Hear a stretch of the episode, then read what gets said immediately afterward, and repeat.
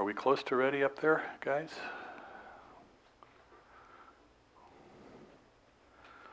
While they're getting this ready, we're, if you were uh, not with us last week, we began a, a series um, that's focused on the prodigal son story, which is found in Luke chapter 15. And um, as I mentioned last week, a lot of the material for this book, for, excuse me, for this series comes from a book that was written by Henri Nouwen. And um, it contains his thoughts on the story, but in particular on uh, a painting that he saw. And this was Rembrandt's portrayal of the prodigal son returns. Um, like I said last week, this was painted around 1668, 1669, and uh, sits in a museum in St. Petersburg, Russia, right now. If you want to see the, the real thing, it's huge, four feet by eight feet. So it's a big canvas. And um, last week we looked at just the first three verses of this story because, as I said, that it's a it's a rather lengthy story, um, and it has a lot of component pieces to it. And so uh, it makes some sense to kind of break it down a little bit and sort of look at each piece individually. And so last week we just looked at the first three verses, which were essentially the rejection of the father by the son, by the younger son. And we sort of looked at his behavior as it related to his father, and really, I think in the process, became aware of three ways that our own behavior towards God can parallel that of the younger son. We said in some cases, um, it can be just a radical rejection, right? And that's those are fairly easy to spot you know, right? It's the, you know, the case of someone who just completely turns their back on God, goes off into the world, and um, doesn't, you know, for a while doesn't give it a second thought, right? So that's that's the most obvious of the ways. But there were two other ways that we looked at uh, that sort of play to this as well. One of the other two is that sometimes we can be deaf to love's voice. We can let the voices of the world which can be very loud, overwhelm us. And in the process, we become deaf to that still soft voice that is God's, that is always there speaking to us, telling us that we are the beloved. And so um, that's sort of the second way that we can reject our Father, so to speak. And then the third way is this fruitlessly searching for love everywhere but at its source. and so we're off into the world and we're looking for love in all the wrong places, as the song goes, um, all the while kind of forgetting that God is the source of love. And until we kind of reorient ourselves and, and figure that out, um, we're never going to find it because we're not looking in the right place. So that's what those first three verses of the story sort of taught us. So this week, we're going to focus on the next seven and these verses tell the story of the son's return. Okay, so his coming back to his father. So if you want to read along, uh, we're going to be in Luke chapter 15. And it's verses 14 and then 20a, which is the first sentence of verse 20. And it will be up here on the screen as well. So let's jump in. So Luke 15, 14. With everything spent and nothing left, he grew hungry, for there was a severe famine in that land. So he begged a farmer in that country to hire him. The farmer hired him and sent him out to feed the pigs.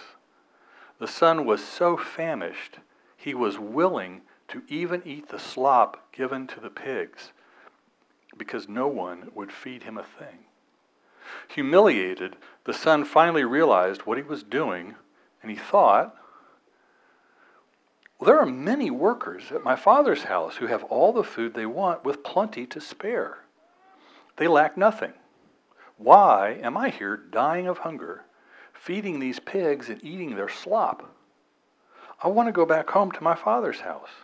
And I'll say to him, Father, I was wrong. I have sinned against you. I'll never be worthy to be called your son. Please, Father, just treat me like one of your employees. So the younger son set off for home. And this is from the Passion Translation, so it may sound a little bit different Uh, usually you hear the words hired hands, you know, in there, but you get the idea. It's the same, same idea. And I think the insight that comes from this section of the story are going to reveal a lot about what has to happen in our lives before we finally make that decision to return. Okay? And so the first one, one of these is this is that you're on your way home when you rediscover your identity. And I think for the younger son, it was his remembered and valued sonship that finally persuaded him to turn back. This is a, a, young man who went deep into a foreign land. He lost everything that he had. And now his countenance projects only emptiness and humiliation and defeat. He was a beaten man. This son, who was so much like his father, now actually looks worse than his father's servants. And he has become like a slave. So, what exactly happened to the son in this distant country? Well, aside from all of the material and physical consequences, there were certainly some inner consequences that occurred as a result of this experience that he had. And it's a sequence of events that I think is quite predictable. You see, the further that we run away from the place where God dwells, the less we are able to hear the voice that calls us the beloved. And the less that we hear that voice, the more entangled we become in the manipulation and power games of the world. So it goes something like this. See if this doesn't sound familiar in your life somewhere. So, to start off with, we're not so sure anymore that we have a safe home. And then and as we look around, we observe people who seem to be better off than we are. And so we start to wonder well, how can I get to where they are? And so we begin to try hard to please, to achieve success, to be recognized. And then when we inevitably fail, we begin to get jealous and we feel resentful of other people. If we do succeed, now we start to worry that others are going to be jealous and resentful of us. So we become, in either case, suspicious or defensive and increasingly afraid that we won't get what we so much desire or we'll lose what we already have. See, it's a knife that cuts both ways. And so, caught in this tangle of needs and wants, we no longer really even know or understand our own motivations. So we feel victimized by our surroundings and distrustful of what others are doing or even saying about us. As a result, we're always on guard. We lose that inner freedom and we start dividing the world into people that are for us and people that are against us. And then we begin to wonder if anybody really cares at all. And so we start to look for validations of our distrust. And, and whenever we, wherever we go, we see them, right? You always will see what you're looking for. And we say, well, nobody can be trusted. And then we begin to wonder whether every, anybody ever really loved us in the first place. And when that happens, the world around us become dark, our hearts become heavy, our body is filled with sorrow, and our life loses meaning. We have truly become a lost soul. And see, I think the younger son became fully aware of how lost he was when no one in his surroundings showed the slightest interest in him right? They noticed him only as long as he could be used to serve their purposes, right? When he had money, oh yeah, let's go party with the younger son. But as soon as he had no money left to spend, no gifts left to give, he just stopped existing for them. And I think it's really hard for us in our culture to, to imagine what it's like to be a complete foreigner, foreigner in a different world or a different place. Almost a person that people don't even recognize. I'm just, I was looking up at John, and I know John came here a number of years from Australia. And um, I don't imagine you knew all that many people when you got here, and so may have had some sense of this, but at least um, you know, he kind of looked like everybody else and was able to fit in, I imagine. But what happens to that person that just know, doesn't seem to fit at all? And I think that's when real loneliness kind of comes into play. When we have lost all sense of the things that we have in common with our fellow human beings.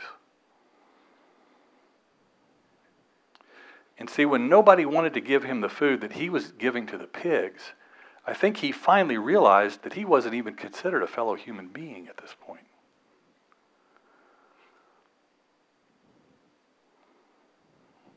And in that moment, he felt just how profound his isolation was, which was sort of the deepest loneliness that anybody can really feel. And I think he probably saw pretty clearly at that moment if he stayed where he was and he stayed on the path that he was on, he understood that he was making a choice that was going to lead to his own death. And he knew that if he took another step in that direction, self destruction was in his future.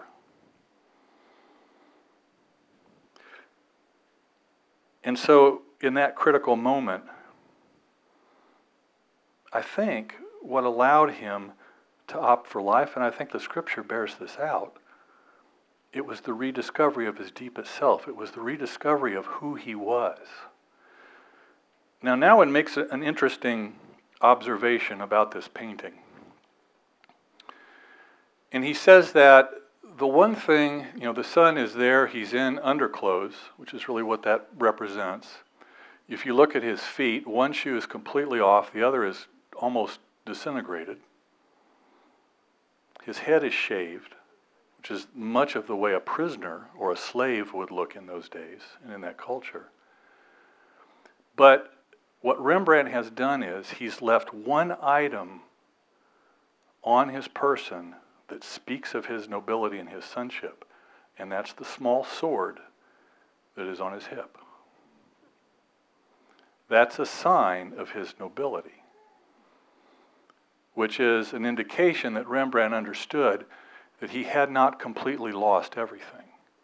That even though he did not resemble at all his father any longer, there was still a tie there to his father's house.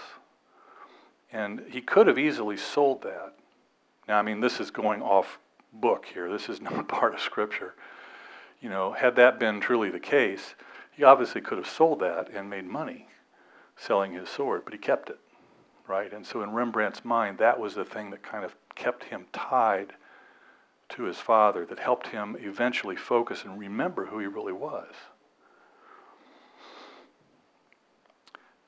Which sort of leads to the second point, and that's that you, you're on the way home when you finally decide to reclaim your sonship.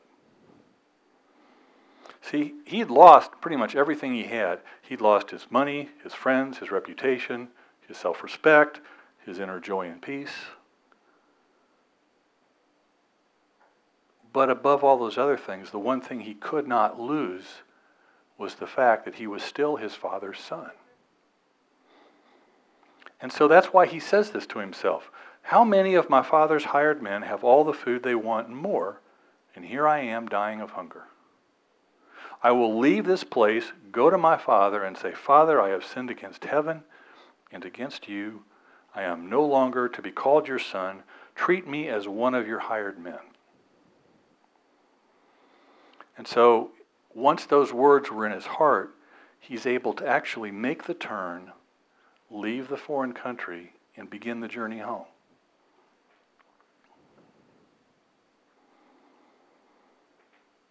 And the meaning of his, his return is kind of succinctly expressed in those words Father, I no longer deserve to be called your son.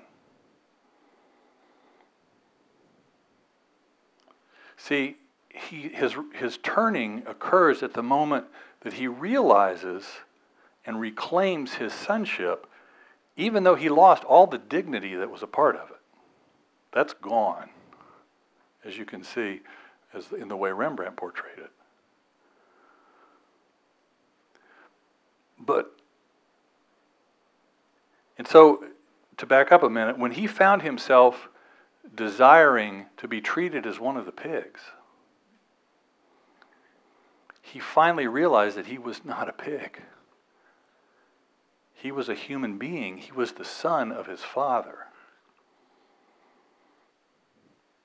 And so once this truth becomes aware to him again, he could finally start to hear, although faintly,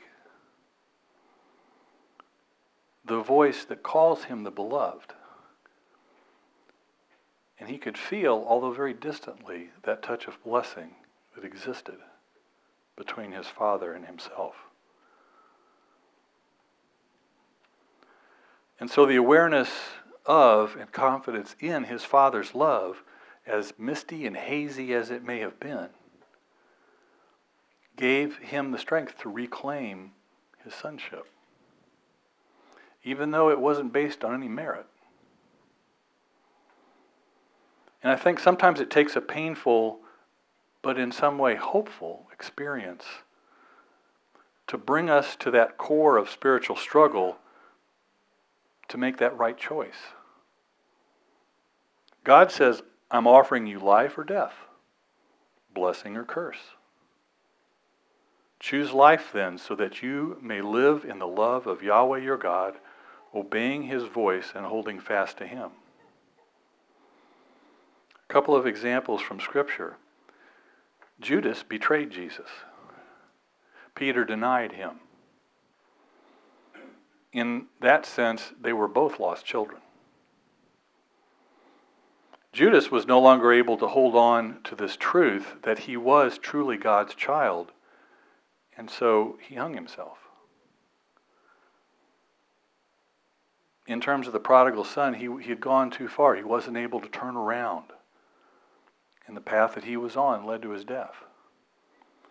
Peter, although in the midst of great despair over what he had done, claimed his sonship and turned around and repented.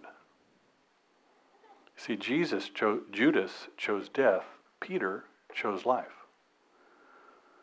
And we've got to realize that this is the choice that is always in front of us.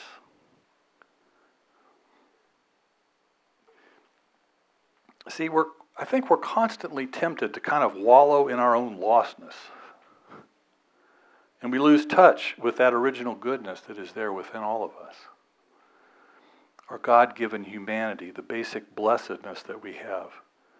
And when we do that, we allow the powers of death to take charge of us. And you might say, well, I, you know, that's not me. I don't do that. Well, I think it happens over and over again when we say to ourselves, I'm no good, I'm useless, I'm worthless, I'm unlovable, I'm a nobody.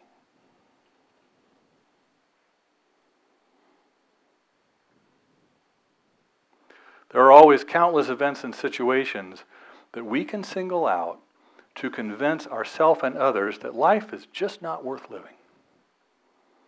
That we're only a burden, a problem, a source of conflict, or just an exploiter of other people's time and energy. And I think a lot of people live with this dark inner sense of themselves. They've given up faith in the original goodness that they have. But they've also given up faith in their Father,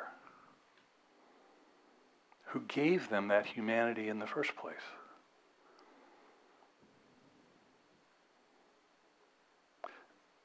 When God created man and woman in his own image, he saw that it was very good. And despite whatever dark voices you may hear, no man and no woman can ever change that pronouncement on creation.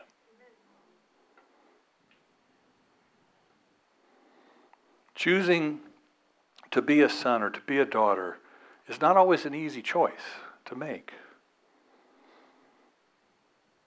These voices that constantly surround us in our culture and in our community are going to try to persuade us that we're no good and that we can only become good by earning our goodness somehow, by making it up the ladder of success, perhaps.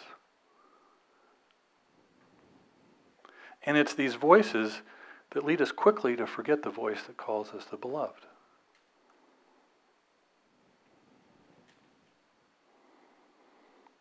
And it's that voice that is the one that reminds us that we're loved independently of any acclaim or accomplishment that we may have. These dark voices drown out that gentle, soft, life giving voice that keeps calling you my favorite one.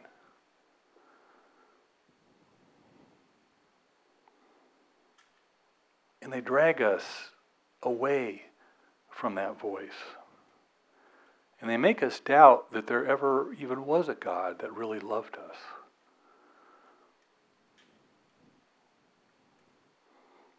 Now, leaving the foreign country is really only the beginning.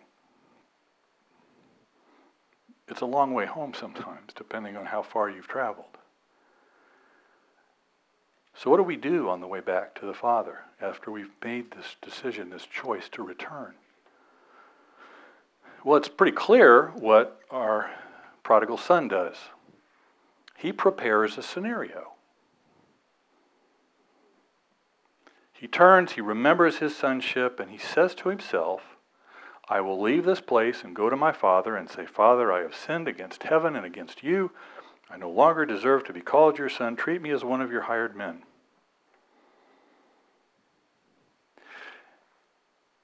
Now, as you read that, can you become somewhat aware of how full your own inner life is with that kind of talk?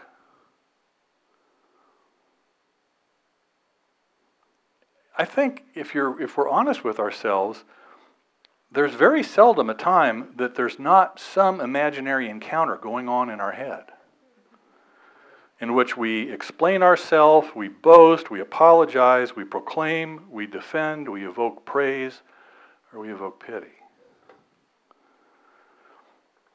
It seems we're perpetually involved in long dialogues with absent persons, anticipating their questions and preparing our own responses.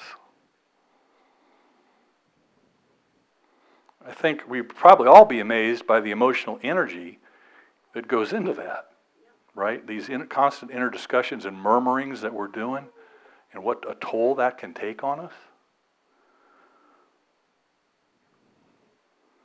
yeah, we're leaving the foreign country, and yes, we're going home. But why all this preparation of these speeches, which really are never going to be delivered? Right? How many of those scenarios have you gone through in your own mind that never even occurred?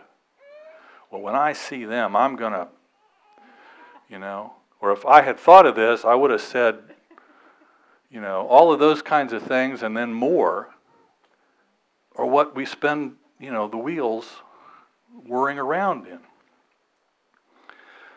So, why do we do that?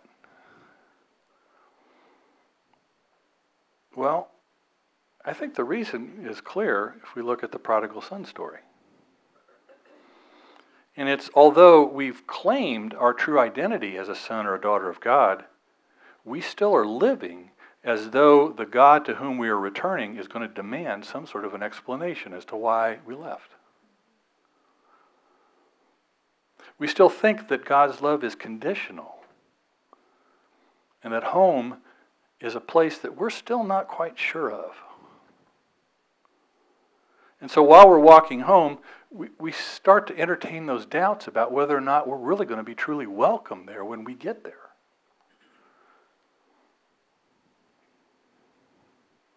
And I think as we look at our spiritual journey, which we could describe perhaps as a long and fatiguing trip home,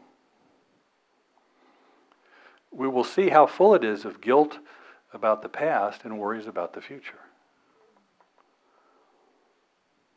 We realize our failures and we know that we've lost the dignity of our sonship.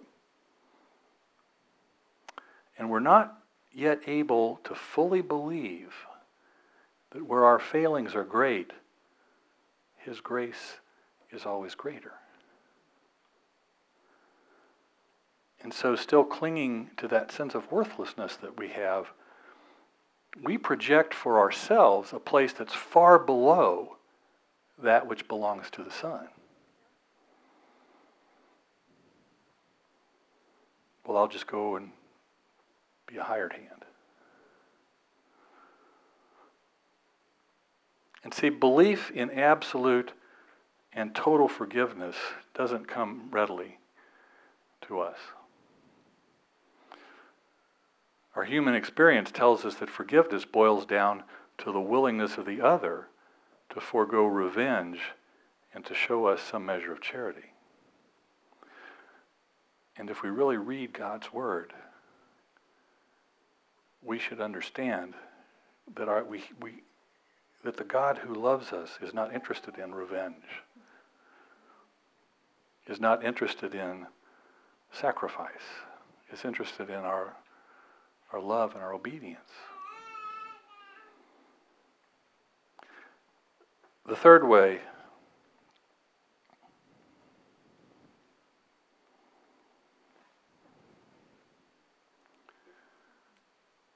Oh come on now. You can do it. Or maybe not. All right. The third way you're on your way home is when you honestly repent and receive God's forgiveness. See, the prodigal's return is full of ambiguity, ambig, ambiguities. He's traveling in the right direction, but there's a lot of confusion that's part of that. He admits that he's unable to make it on his own, and he confesses that he would get better treatment as a slave in his father's home. But he's still a, a long way from trusting in his father's love. He knows that he's still a son, but he tells himself that he's lost the dignity to be called that. And so he prepares himself to accept the status of a hired hand so that he will at least survive. Right? He's interested in his survival. There is some level of repentance that's going on here, but it's not the repentance that's in light of the immense love of, a forgiving God. It's a self serving repentance that offers the probability of survival. Perhaps we know the state of mind and heart quite well. It's like saying, Well, I couldn't make it on my own, so I have to acknowledge that God is the only resource left to me. I'll go to God, I'll ask for forgiveness, in the hope that I'll receive minimal punishment and be allowed to survive on the condition of hard labor. And so, in that scenario, God remains this harsh and judgmental God.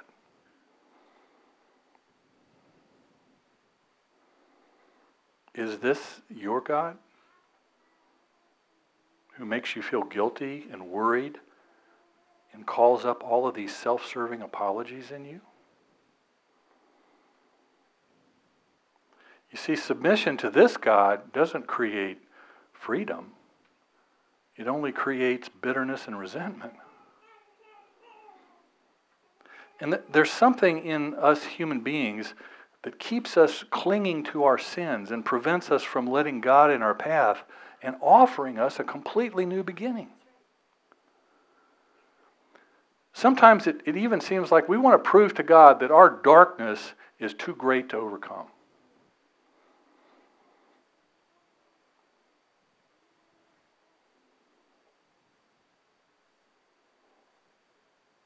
This idea that, we can't just accept something for what it is was driven home to me this morning as I was watching my dog. And um, he comes into the bathroom with us, um, you know, when we're getting ready, and there's a bath mat, a floor mat that's on each in front of each sink.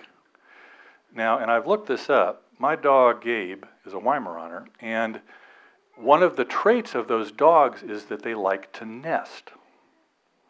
Now, we go through this routine every night where, for like what seems like five minutes, I don't think it's quite that long most nights, he is over on this bed and he's pulling it with his teeth and scratching it with his paws and turning around in circles and then the other way. And this goes on and on and on and on until he finally flops down on it.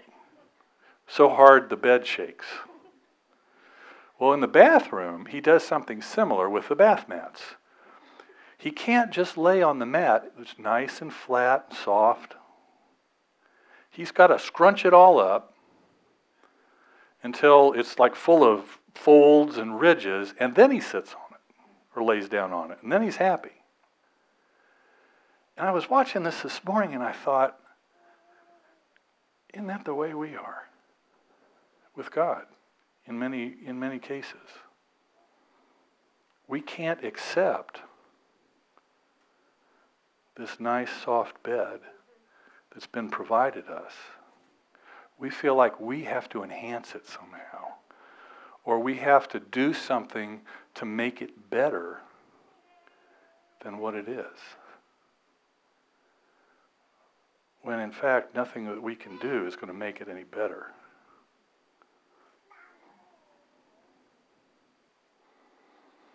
And so, while God wants to restore to us this full dignity of sonship, we keep insisting that we should settle for being the hired hand.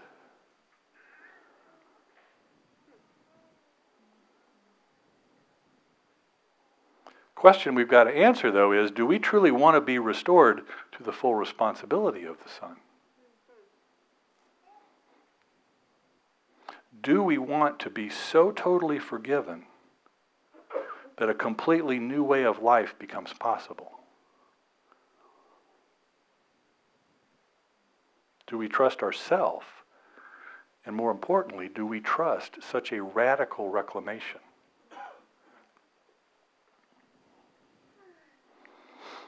Do we want to break away from our deep rooted rebellion against God and surrender ourselves so absolutely to God's love that a new person can emerge?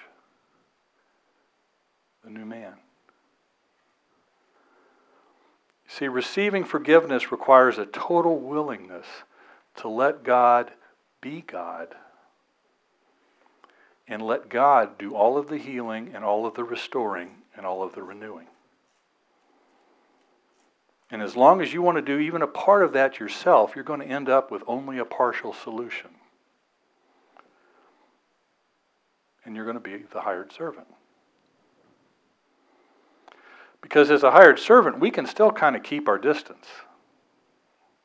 Right? We can we can revolt, we can reject, we can strike and complain about our pay and do all those kinds of things. But as the beloved son, we have to claim our full dignity and we have to begin preparing ourselves to become the father.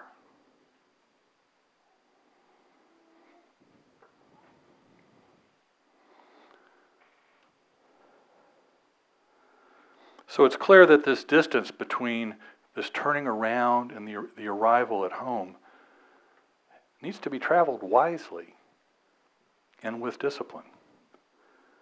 And the discipline is that of becoming a child of God. Jesus makes it clear that the way to God is the same as the way to a new childhood. He said, Unless you turn and become like little children, you will never enter the kingdom of heaven. Jesus doesn't ask us to remain a child, He asks us to become one. Becoming a child is living towards a second innocence, not the innocence of a newborn, but the innocence that's reached through conscious choices. What does that look like? This second innocence. How would you describe it? Well, Jesus did describe it. And I think he did so very clearly in the Beatitudes. See, it was shortly after he heard this voice of the beloved at his baptism, and very soon after Satan's voice came and dared him to prove to the whole world that he was worth being loved, that's when he began his public ministry. And one of the very first things he did was to call the disciples all around him to follow him and to share in that ministry. And then he goes up onto a mountain. He gathers the disciples around him. And he says this How blessed are the poor, the gentle, those who mourn, those who hunger and thirst for uprightness, the merciful, the pure of heart, the peacemakers, and those who are persecuted in the cause of uprightness. These are the words that present a portrait of the child of God. It's a self portrait of Jesus. And it's also a portrait of us as we must be. The Beatitudes offer us the simplest route for the journey home, back into the house of our Father. And all along this route, we'll discover the joys that come with that second childhood comfort and mercy and an ever clearer vision of God. And as we reach home and we feel the embrace of our Father, we'll realize that not only heaven will be ours to claim, but that earth as well will become our inheritance a place where we can actually live in freedom without all the obsessions and compulsions that we normally live with. Now, so far in this series, we've been focusing on the younger son. But there are two sons in this story. And in Rembrandt's painting, he's standing off to the side. next time you look at the painting, I'll show it the full one next week. Notice that the return of the prodigal is not in the center of the painting. The prodigal's return and the father are off on one side, and the son and several others that are kind of observing this scene are really on the other side, the right side of the painting. And so the older son in Rembrandt's painting is the one who's dressed very similarly to the father, standing off to the side and not looking very happy. And so next week, we're going to turn our attention to him and find out what he has to say about our relationship with our Father.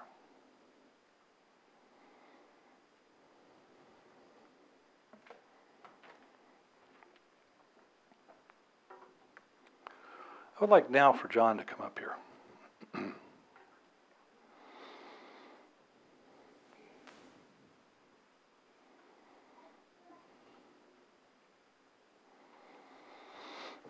John is my mate. He's the only one I can call mate because he's from Australia, and that's what they call people mate there. So I call John my mate. And um, my mate is going to be leaving us soon. He is, um, has felt for a, a, long time that God has called him down to uh, Orlando, Florida and was just telling me some very interesting statistics about that place that just sort of affirm why that's such an important place for him to be right now. And so um, God has blessed him with some funds, and he has decided that uh, he is going to take a walk of faith. We were having lunch the other day, and how much did you say you had in your pocket when you got to America? $100. $100 he felt like God had called him here, and he had $100 in his pocket when he got here. And so um, I think it was partly remembrance of that that has um, led him to just honor this, this calling that God's going to provide and go down there and begin to do what he feels like God has called him to do. And so um, this will probably be his last Sunday with us. And so just wanted to pray over him, over his journey, over his finances, as part of that, over his calling, and uh, over what awaits him when he gets to uh, to gets to this destination. So, just want to invite you now to kind of hold your hands up and, and just join with me. Share something first? Sure. This, as Jeff said, this has been going on a long time. 2008 was when God put on my heart to go down there and plant a church. And to do it before now would have been far premature. Um, because there are things in my own life that, you know, God needed to build up to a level. And even last year when I went down, I did a fundraiser and started to get a little bit, which I put aside for this. And I went to West Virginia um, about a month ago. And while I was there, my friends have got, you know, cable TV and um, they're always watching, you know, pre- preachers and Word of Faith guys. And I'm thinking, nah, I don't want that. You know, since I've been going over there now about 15 years, I just, I got so tired of the faith message. But this time God put a hunger in for me to get back in and start listening to some of the, the words of faith. And, and so when I came back, I, I said to Jeff, you know, any chance to catch up with you? He said, yeah, going away, which was the voice of the apostles. And I was thinking of going there, and so I started looking at my, that fund, I'm thinking, what if I went, because I, I needed a word from God, okay? So I was sort of expecting, and I'm thinking, I just don't feel easy about, and suddenly dropped into my spirit about, you know, checking up on prices of these extended stay motels. And I think, great, I've got enough for about eight weeks, and ten weeks is what I was looking at doing, and just see what God opens up. Well, one of the problems was I said, I need to have a vehicle, and John had given me a loan of his um, Windstar van, and um, and but it expires next month, and the roadworthy is due next month. So I'm thinking, now what do I do?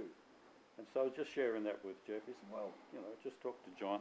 But I didn't feel to contact him.